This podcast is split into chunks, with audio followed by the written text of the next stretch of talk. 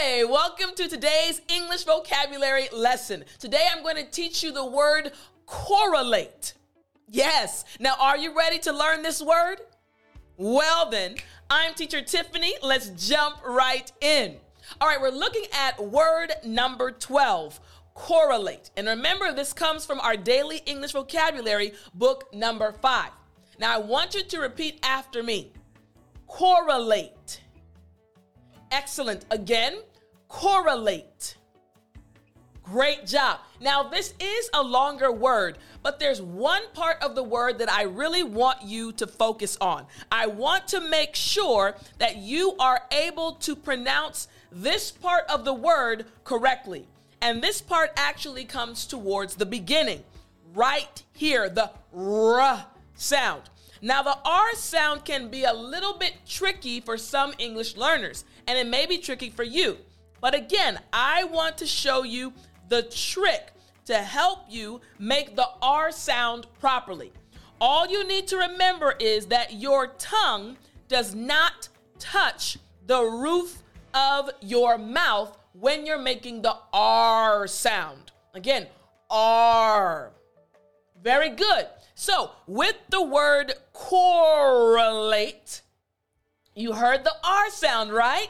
But again, my tongue did not touch the roof of my mouth. So the same is true for you. Don't let your tongue hit the roof of your mouth. So repeat after me correlate.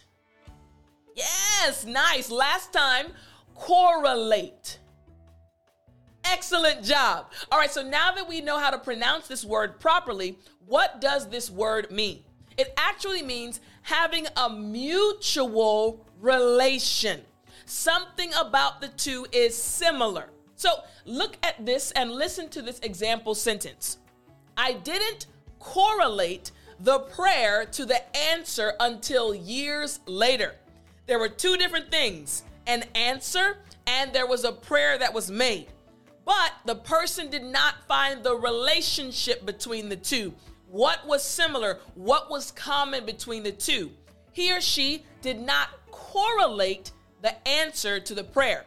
For example, I remember that I had to go back to Korea. I came home for a period of time to spend some time with my family, and I was going back to Korea to finish my last time there, my last period of time as an English missionary there. But on my way back, I was planning to go to my previous institute, and I prayed and said, God, please send me to the school that I know will be the best for me.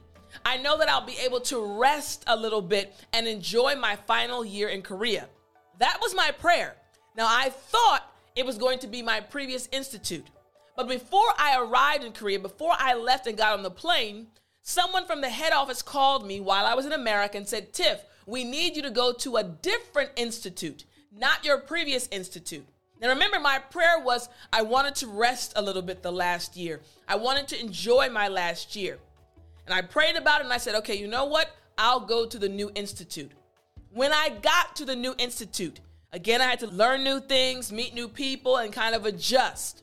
At the end of that year, I was able to realize that the answer to my prayer, that institute correlated to my prayer. It directly answered my prayer. That was a direct answer to my prayer. Again, a mutual relation. So that institute was an answer to my prayer.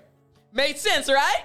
Okay, now what I want you to do is again, take out your copy of the Daily English Vocabulary book number five. Keep studying this word and look at the other examples, and I'll talk to you next time.